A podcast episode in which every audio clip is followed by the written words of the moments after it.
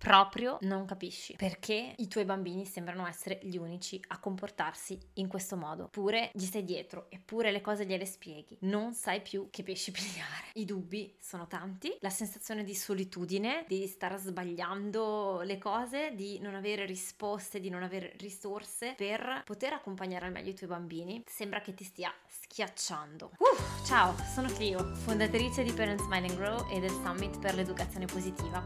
Dopo un passato in azienda azienda ed essere diventata mamma ho scoperto l'educazione positiva e creato il percorso online per genitori Tempo per Crescere, dove accompagno genitori come te a mettere in pratica un'educazione incoraggiante, consapevole e rispettosa in modo sostenibile, cioè compatibile con gli altri ruoli, lavorativi e non, che ricopriamo e oggi ti invito a considerare in un'intervista con una, con una mamma, che ringrazio per aver accettato l'invito, sui um, nuovi punti di vista, in modo particolare sui bambini iperattivi, con tutte quelle situazioni in cui non riusciamo davvero a capire il perché dietro ai comportamenti dei nostri bambini iniziamo a sentire che ci mancano un po' le risorse. Un respiro, un sorriso e cominciamo. Ciao, ben ritrovato e ben ritrovata. E allora, oggi abbiamo un episodio speciale perché abbiamo un'intervista con una mamma che, che ha fatto parte del percorso di Tempo per Crescere e um, che racconterà un po' la sua esperienza uh, nell'affrontare alcune difficoltà nel cercare risposta ad alcuni eh, comportamenti del suo bambino eh, che, sem- che, erano molto difficili e um, che causavano al bambino stesso eh, delle difficoltà poi in modo particolare a scuola e che poi hanno portato a scoprire una sua iperattività. Ora, parentesi, è importante prima di cominciare eh, l'intervista. Innanzitutto penso che eh, ascoltare il racconto e la testimonianza di questa mamma sia utilissimo per chiunque affronti qualunque tipo di fatica con i propri bambini, al di là di un'iperattività o meno. Eh, altra cosa importante da specificare per chi non lo sapesse, um, i bambini iperattivi spesso sono anche ipersensibili o comunque molto sensibili e um, quindi accompagnato con, con, la loro intelligenza um, diventa uh, particolarmente difficile per tutti, per i bambini da vivere e, e per gli adulti finché non, non, riescono a trovare degli strumenti per accompagnare tutto questo, um, perché naturalmente questa maggiore sensibilità fa sì che i bambini vivano tutto in maniera un po' amplificata. Questo fa sì che vivano anche um, diversamente magari da altri bambini, le sgridate che magari ricevono anche con più frequenza, proprio perché avendo difficoltà nell'autocontrollo e, e quindi essendo più impulsivi nella media di altri bambini, ehm, questo li porta a mettere in piedi dei comportamenti che eh, spesso noi adulti troviamo difficili, troviamo fastidiosi, che, che quindi provocano la sgridata eh, e quindi si, si crea una sorta di circolo vizioso che può portare alla lunga ad abbassare l'autostima del bambino.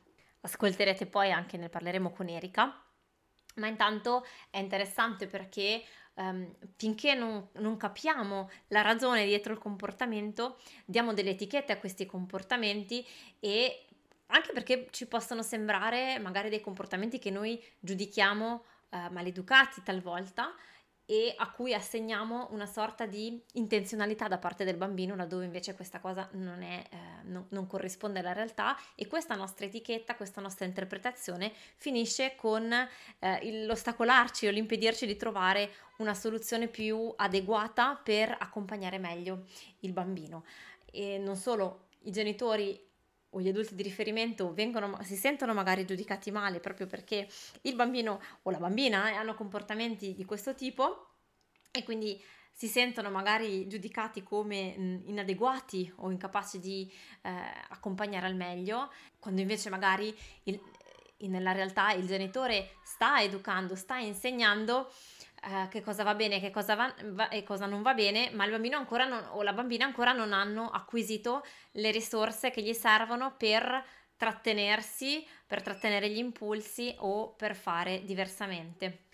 Ma adesso vi lascio alle parole di Erika che spero davvero vi possano dare luce, in, a prescindere dal fatto che eh, i vostri bambini, i tuoi bambini eh, siano o meno iperattivi, più in generale a sentirvi sostenuti e supportati e a capire come davvero la chiave sta nel fare un passo indietro e nel trovare non l'etichetta, non il giudizio, ma come, lo, ma, ma come fare a, a far sentire il bambino o la bambina incoraggiati e sostenuti perché possano far meglio. Ciao Erika, grazie di essere qui, di aver accettato l'invito a questa chiacchierata.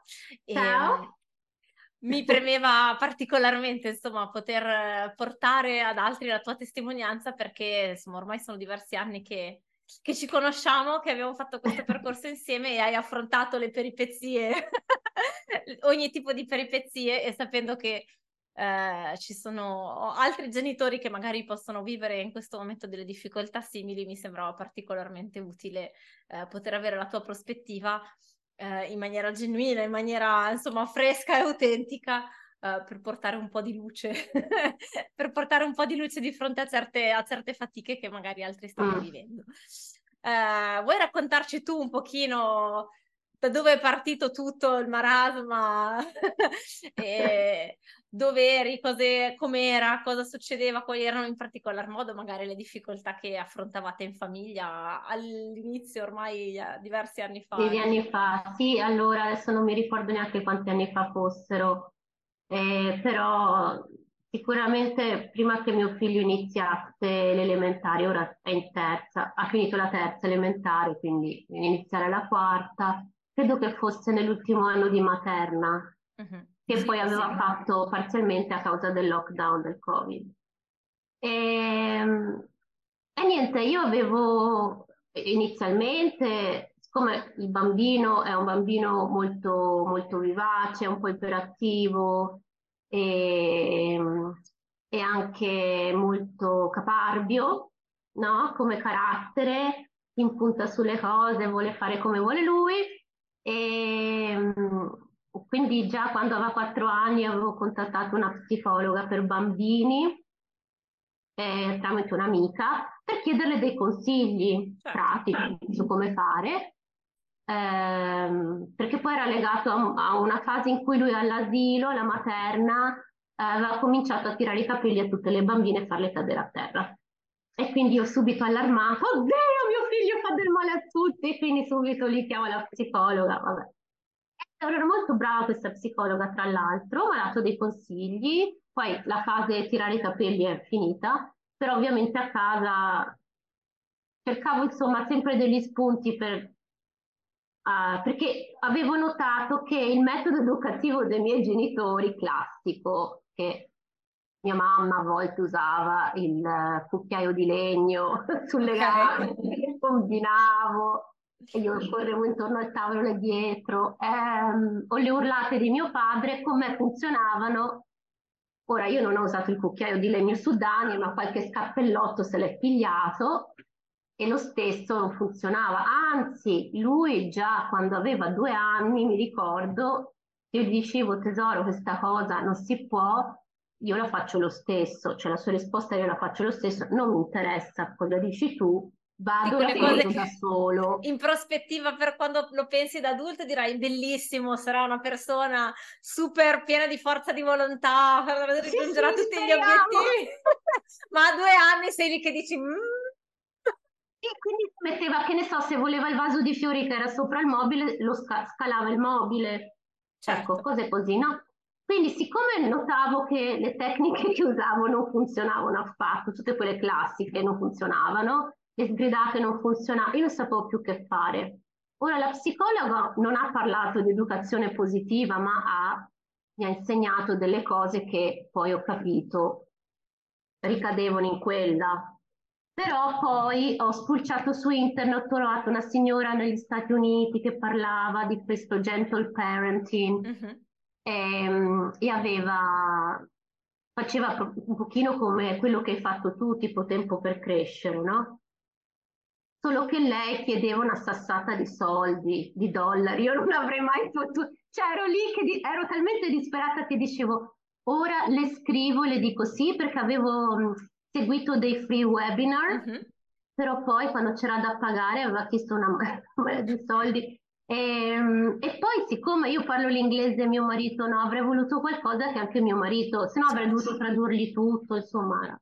E lì poi ho trovato te, non mi ricordo come, sempre sull'internet. Ecco. Il magico mondo del, di internet. Inizia porta un mondo perché finalmente dicevi più o meno le stesse cose che diceva questa americana, però poi ovviamente seguendo Tempo per Crescere, tutti i messaggi eccetera eccetera, ho conosciuto questa cosa dell'educazione positiva e, e, e ho provato a metterla in pratica e ho notato che funzionava meglio rispetto a fare muro contro muro, perché il muro contro muro con mio figlio non funziona. Lui si, si rivolta contro come una iena. Ecco, benissimo. Ma è, che poi è, è, è, quello che è interessante, no? Di osservare e di provare e di vedere che in base a chi hai di fronte eh, certe cose possono avere un certo tipo di effetto e altre no, perché poi eh, comunque essendo esseri umani ed essendo ognuno di noi unico di per sé, no? Cioè, e, e, quindi anche quella è la bellezza di poter, di poter fare questa osservazione diversa e, e, di adattarci di conseguenza noi, mm. cosa che magari un tempo non si faceva perché, vabbè, eh, perché c'erano tante cose che erano diverse. Quindi... sì, sì, sì. e poi magari ci si, si metteva meno in discussione il risultato di lungo periodo perché non c'erano poi magari anche le risorse a livello anche scientifico, no? per fare un certo tipo di, di osservazioni. Um, ma um, in modo particolare, non so se volevi raccontare un po', tu hai parlato di iperattività, no? Prima, e, e, e questo mi ricordo che insomma era un po' entrato... Eh... Sì, perché allora lui, ehm, io non riuscivo a capire bene il, la linea che separa un bambino molto vivace da un bambino iperattivo. È un po' difficile da dirlo certo. fino a una certa età, ok? E quindi quando lui è andato alle elementari, lì c'è stato il dramma più, più profondo. Credo l'anno più difficile della nostra vita, forse con lui, è stato la prima elementare. Prima perché ritornava a scuola dopo il lockdown, quindi non era, non era in una classe da mesi e mesi e mesi. Certo. Due perché è ritornato con mascherine, regole, non potevano fare niente, non potevano muoversi, non potevano respirare, era tutto no. Mm-hmm, no. Sì, mi ricordo, era e... anche, non ehm, c'era la ricreazione fuori, mi sembra, no? O ricordo uh, Non ricordo c'era... quello, però so che insomma avevano delle regole veramente che se ci pensi stare otto ore così anche per un bambino calmo deve essere molto difficile, secondo me, figurati per un iperattivo. E, um, e niente, e quindi poi le maestre hanno cominciato. Il primo problema è venuto fuori a dire, beh, mi ero accorta che lui soffriva, ovviamente non sapeva dirlo perché lui poi i sei anni li compie a dicembre, quindi è entrato a scuola che aveva cinque anni ancora. Certo. E, um, non diceva quello che sentiva, provava, però ho notato che spaccava, spaccava le matite colorate. E quindi poi ho ricontattato la famosa psicologa che mi ha detto sì, questo è segno di frustrazione grandissimo.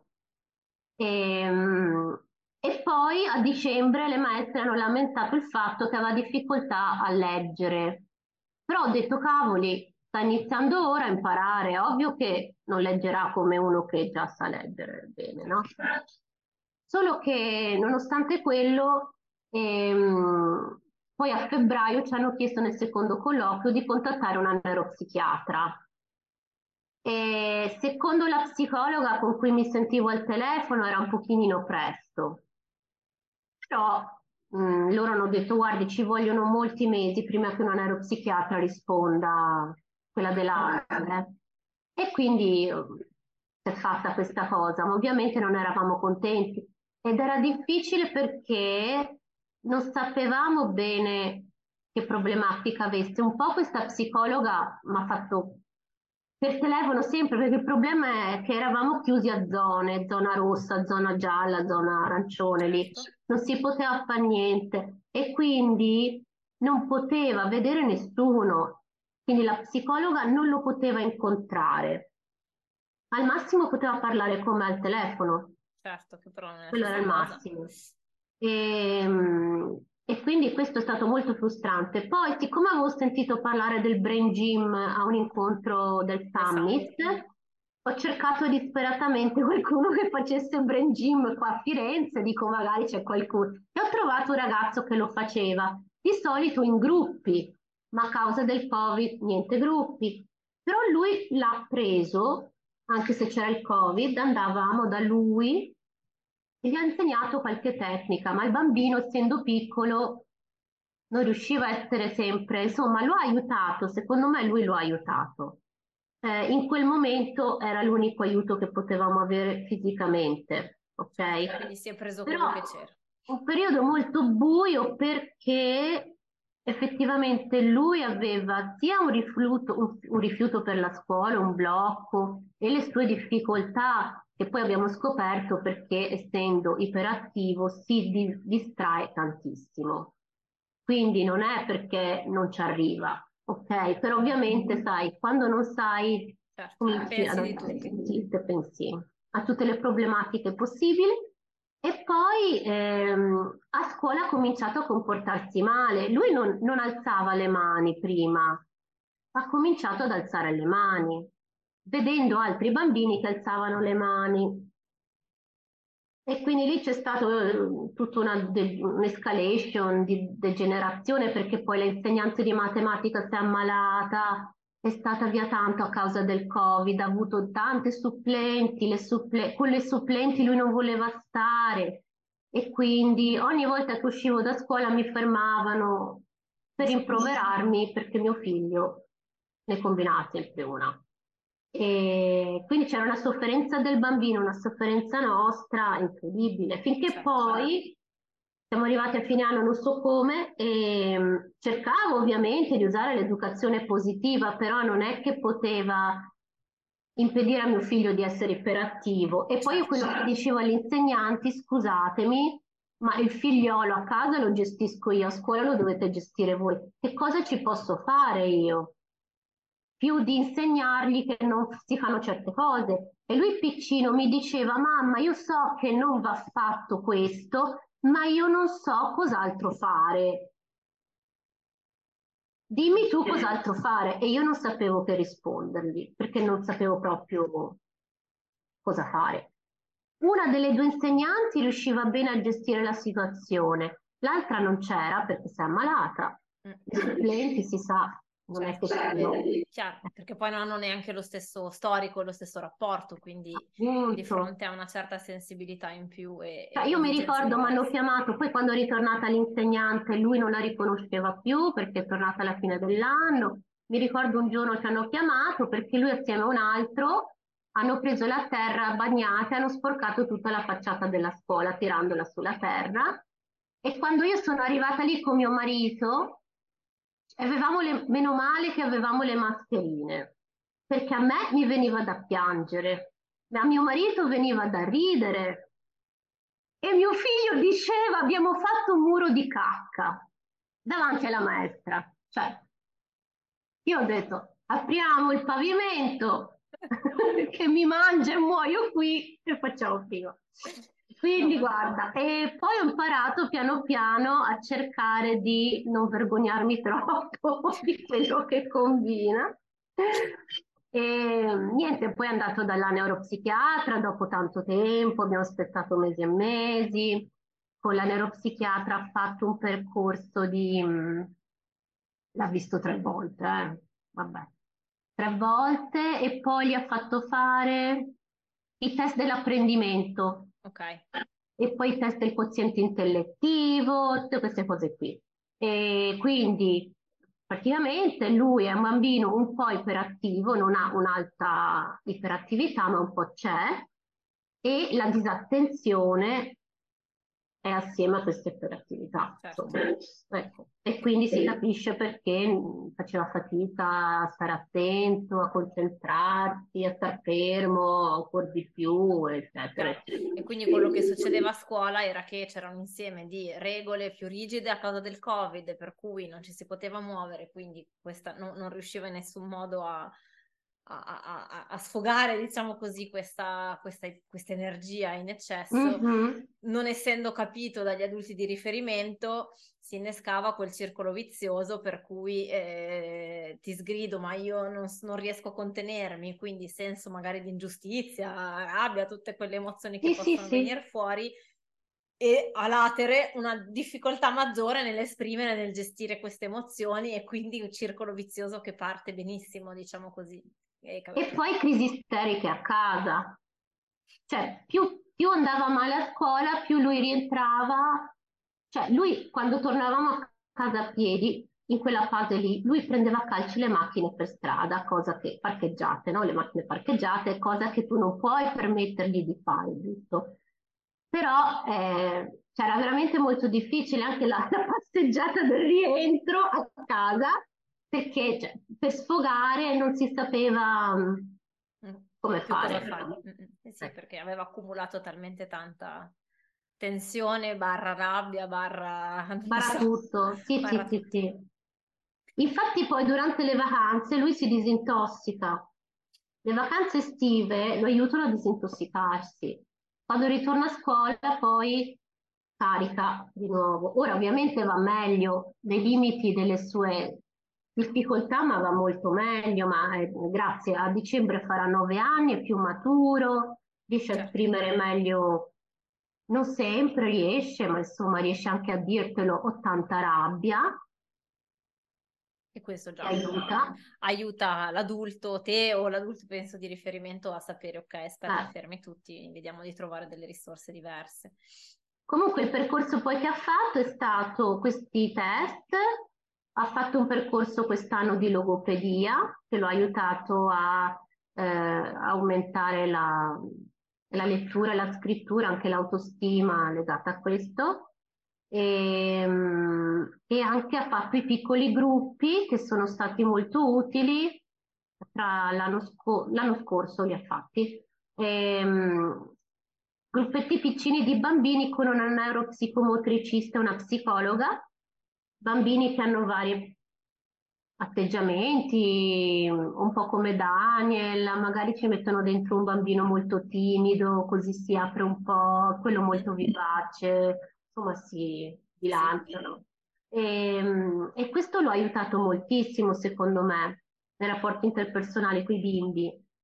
Certo, perché poi tutto quello, noi abbiamo parlato adesso del rapporto magari della difficoltà a scuola, ma c'era anche la parte legata alla, all'autostima, no? Cioè faccio fatica a stare concentrato, faccio fatica a stare fermo, faccio fatica a esprimere quello che sento e quindi non riesco a fare certe cose, soprattutto nel contesto scolastico e quindi di fronte alle sgridate, magari ai rimproveri e anche al sì. confronto con gli altri, c'era anche poi un, magari un effetto uh, emotivo da parte sua, non mm-hmm. soltanto eh, magari di difficoltà vostra nel dire a Dio cosa sta succedendo, ma anche lui nel vedere voi e nel sentirsi lui. sì, avrà visto noi in crisi, momenti in cui ci siamo anche arrabbiati, magari ingiustamente con lui, eh, momenti anche di panico, di momenti in cui non accettavamo che lui fosse com'è.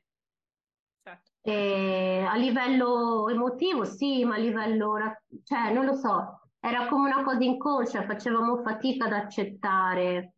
È molto più semplice ora accettare che lui è così, no?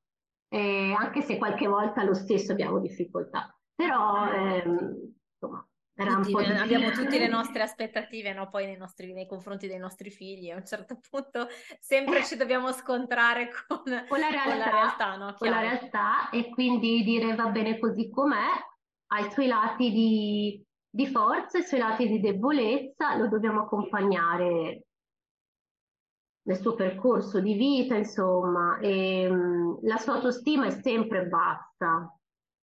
E perché ha, perché che fa? Lui, essendo iperattivo, è anche istintivo. Certo. E dal punto di vista anche emotivo, lui è ancora molto immaturo da quella cioè, lui ha un quoziente intellettivo superiore alla media, quindi molto intelligente, ma allo stesso tempo non sa gestire le sue emozioni, ok? E, ed è anche molto istintivo, quindi quello che gli viene da fare lo fa a volte. Sa benissimo che certe cose non vanno fatte, a volte si sa controllare perché crescendo certo, migliora quello, ma altre volte fa senza pensarci e poi, ops, l'ho fatto, no? Oppure rientra anche il, il la sua personalità che è voglio fare quello che voglio io, tu a me non mi comandi. Sotto... Lui è così. Tu a me non smettila di comandarmi, smettila di dire. Quindi lui non sopporta che a scuola lo comandano le maestre, a casa lo comandano i genitori, eh, va da un'altra parte lo comandano i nonni. Certo. E comandare per lui è anche dirgli Daniel amore mangiamo, lavati le mani. Se in quel momento a lui non gli dà fastidio che gli hanno detto in tanti cosa fare, lui no, io le mani non me le lavo. E tu dici come otto anni e mezzo non ti lavi le mani.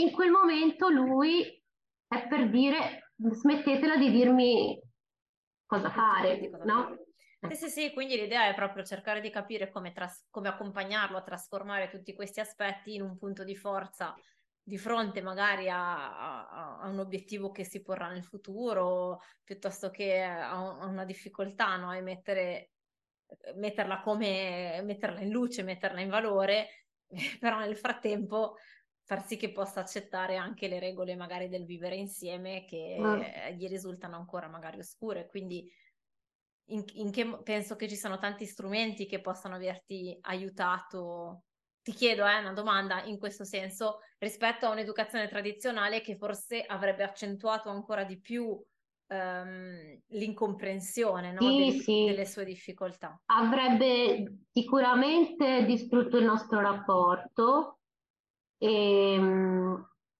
ogni tanto mi esce comunque l'educazione tradizionale, quando mi esce vedo cioè, oh, se, se, se, sbotto, sbotto in malo modo, Beh, non sono riuscita zitta, eh, forse due volte l'anno in un momento di stress mio non mi rendo neanche conto, gli do pure una sberla in viso e poi mi sento proprio malissimo, malissimo, eh, perché non lo volevo fare ma mi è partita la mano quando te le tirano proprio fuori, no? Però l'educazione positiva aiuta, aiuta perché anche se la trovo molto più difficile a volte perché devi autocontrollarti, ricordarti di rimanere calma, ricordarti che lui ha un bisogno, vedere qual è il suo bisogno, ma se tu non ne puoi più in quel momento fai fatica a vedere il tuo bisogno. Eh, oppure a volte ha ripetuti momenti di stress e quindi ti fa le crisi tutti i giorni, lì eh, insomma Vabbè, è veramente faticoso però aiuta a riallacciare il rapporto. E quello ce l'ha detto anche la, la neuropsichiatra quest'anno, perché ora andiamo da lei ogni tanto, noi genitori. E c'erano lei un'educatrice con cui ci confrontavamo, ci dava del, degli aiuti, degli spunti e anche lei ovviamente eh, punti simili all'educazione positiva, no? Io l'ho ritrovato quest'idea della leggerezza, che tu avevi parlato della leggerezza una volta. Sì. E lei ha detto il bambino vive tutto in modo molto intenso e, e appesantito, per lui è tutto un po' più drammatico di quello che è in realtà. E sì, di, cioè, dice eh, empatizzate con lui, non minimizzate i suoi sentimenti, però portatelo a un livello di leggerezza, quindi dire sì Daniel, capisco sei molto arrabbiato, sei amareggiato, sei triste, eh? Eh, insomma è una cosa brutta quella che è successo, eh, però guarda dai, alla fine non è così grave perché, cioè portarlo sempre sulla leggerezza, perché lui appesantisce le situazioni, tipo se un, ha un problema con uno o due compagni, lui poi torna a casa e ti dice che non lo vuole nessuno, che tutta la classe ce l'ha con lui. E poi quando indaghi scopri che erano in tre e lui che hanno avuto il problema, mica 23 bambini e lui. Certo. Ecco. Quindi insomma, eh, e poi anche il fatto della, mm, de, di, di, mantenere unito il rapporto no? col bambino. E la neuropsichiatra ha parlato di alleanza di avere questa alleanza, perché ha detto se voi genitori sgridate, siete due contro uno, dà un po' l'idea del, non che non lo sgridi, però di fargli capire che siamo tutti nello stesso gruppo, siamo un certo. team e abbiamo lo stesso obiettivo, che c'è un'alleanza tra di noi. E noi vogliamo aiutarlo a raggiungere l'obiettivo che lui vuole raggiungere, ossia stare bene con gli altri, comportarsi bene, anche se a volte dice che no, lui vuole comportarsi male, ma poi sotto sotto sai che vuole comportarsi bene, eccetera. Insomma, questo, mantenere questa alleanza, questo, yeah. quello che ha aiutato. Bellissimo. Bello soprattutto perché nella difficoltà hai saputo e, e hai avuto la fiducia no? di andare a cercare diverse risorse eh, per, per, darti un supporto in questo, anche se eh, magari ci sono stati quei momenti, quei momenti in cui sembrava non funzionare nulla o andare eh, tutto storto, sì, no? E, e, penso che il fatto di sentirti magari non completamente da sola e, e abbandonata di fronte alla difficoltà possa essere stato di, di sostegno, non so. Molto, molto, sì, sì, sicuramente.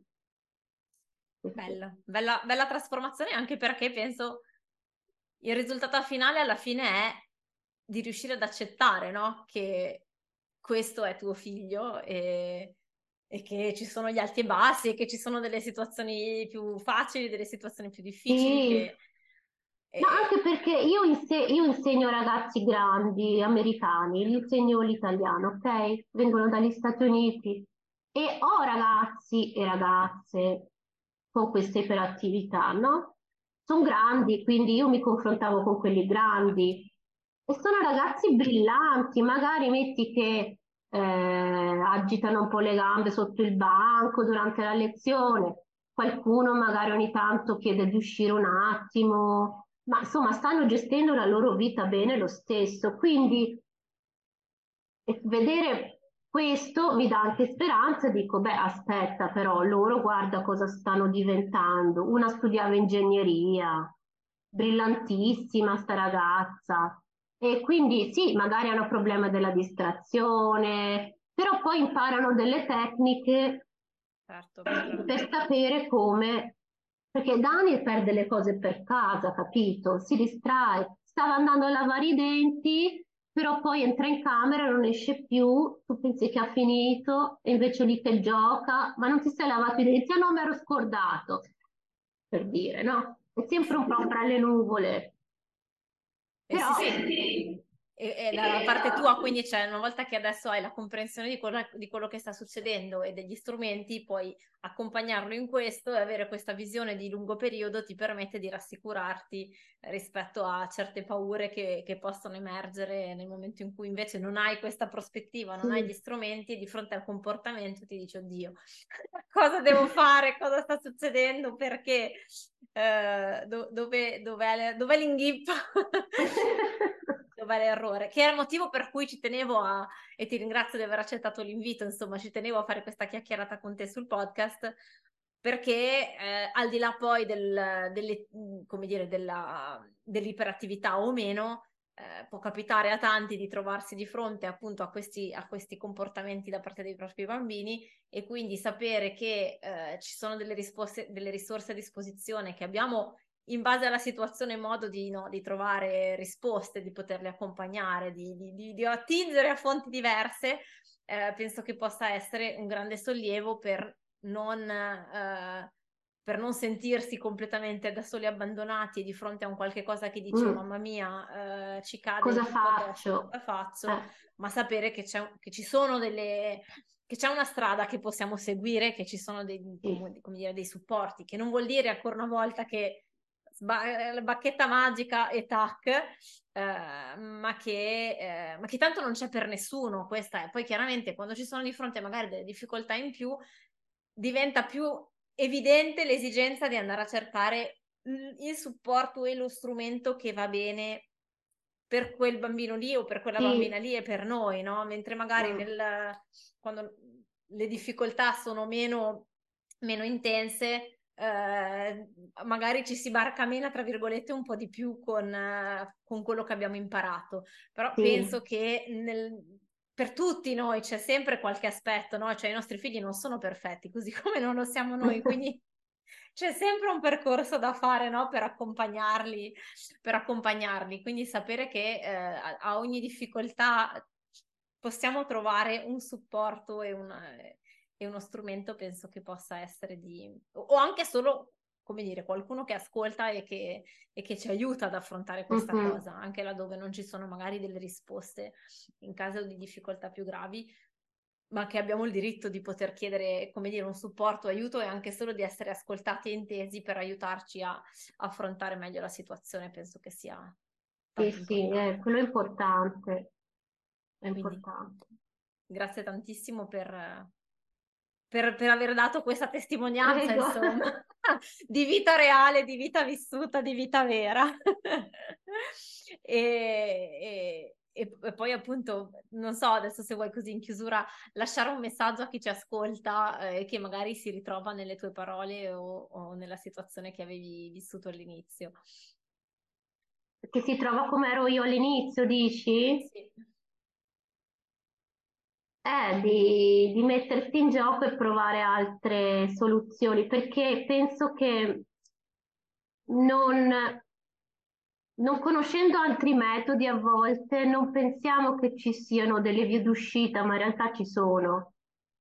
E a volte basta una piccola, cambi una piccola cosa e, e funziona un po' meglio, capito? Eh sì. E, ehm, sì. Insomma, secondo me c'è sempre speranza, anche se è difficile. I momenti difficili ci sono, però eh, secondo me si può riuscire anche chiedendo aiuto anche se, se non ci si fa da soli bisogna chiedere aiuto. Sono... Senza aver paura di eh, sentirti dire che magari tuo figlio insomma non è proprio come tutti gli altri, no? Nel nostro caso è intelligente, sveglio e tutto, però ha questa difficoltà ad autoregolarsi, eccetera, eccetera. Ovviamente non è bello che ti dicano queste cose, no? Certo. Lo vorresti perfetto, lo vorresti come gli altri, poi guardi gli altri e pensi, ah, i figli perfetti, guarda quella, c'ha le bambine tranquille, le femmine escono da scuola tutte tranquille per bene, esce mio figlio, si butta per terra, fa la crisi, cioè insomma, tutti ti guardano, eh, però, però ehm, l'aiuto va chiesto perché eh, sapere, sapere com'è fatto tuo figlio o tua figlia ti aiuta ad aiutarlo, capito? Perché poi l'obiettivo è che noi abbiamo questa creatura che ci è stata donata e noi dobbiamo prenderci cura di questa, questo piccolo essere umano e cercare di farlo crescere nel modo migliore. E funziona in un modo col mio, un modo diverso con un altro, e quindi bisogna conoscere bene lui o lei e lavorare su quello che si ha.